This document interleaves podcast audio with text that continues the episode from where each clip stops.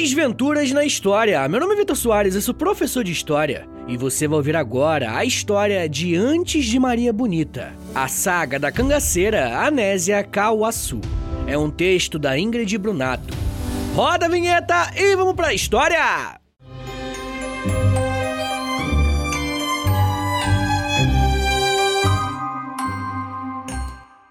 No início do século XX, a região nordeste do Brasil foi marcada pela presença de grupos armados de foras da lei, conhecidos como cangaceiros.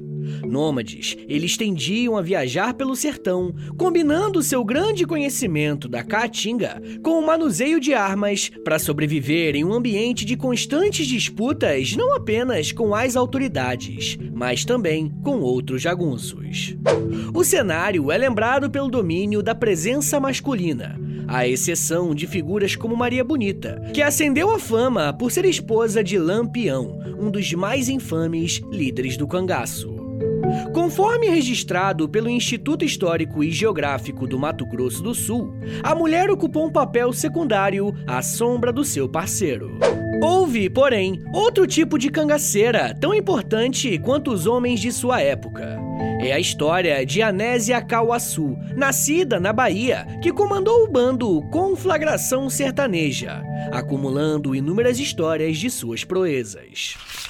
Pioneira na entrada feminina no banditismo do Nordeste de então, sua jornada de vingança e violência contribuiu fortemente para a construção de uma imagem da mulher do cangaço forte e, por vezes, quase sobre-humana.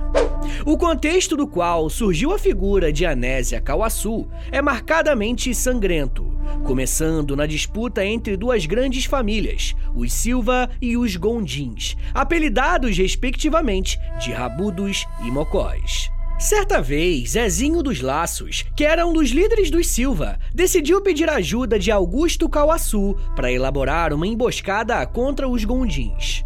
Quando o homem se recusou a participar da rivalidade, todavia acabou sendo assassinado a mando de Zezinho.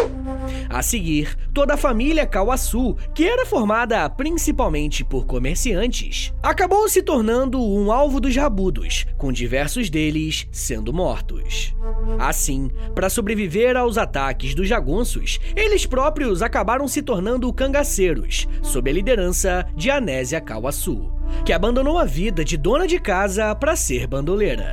Moldada pela necessidade de se manter viva em um ambiente de constantes ameaças, a sertaneja rapidamente se provou mais que à altura à tarefa, assim jurando vingar seus parentes assassinados. Suposta pontaria extraordinária, por exemplo, é demonstrada por uma vez em que teria conseguido decepar o dedo de um sargento com um tiro, ainda que tivesse disparado de uma distância de cerca de 100 metros. A história chegou a alcançar os jornais da época, ainda conforme o portal do Instituto Histórico e Geográfico de Mato Grosso do Sul.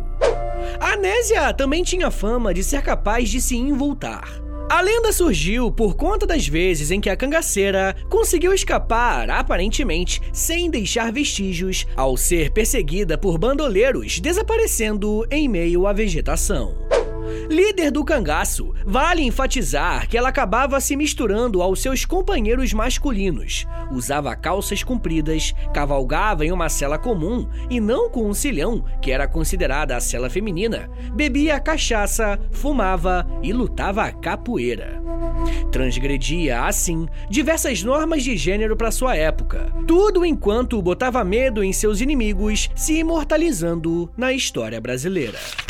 Senhores, muito obrigado por ter vindo até aqui. Meu nome é Vitor Soares, eu sou professor de História e você acabou de ouvir o Desventuras na História. Segue a gente aí no Spotify e me siga nas redes sociais, no arroba Valeu, gente!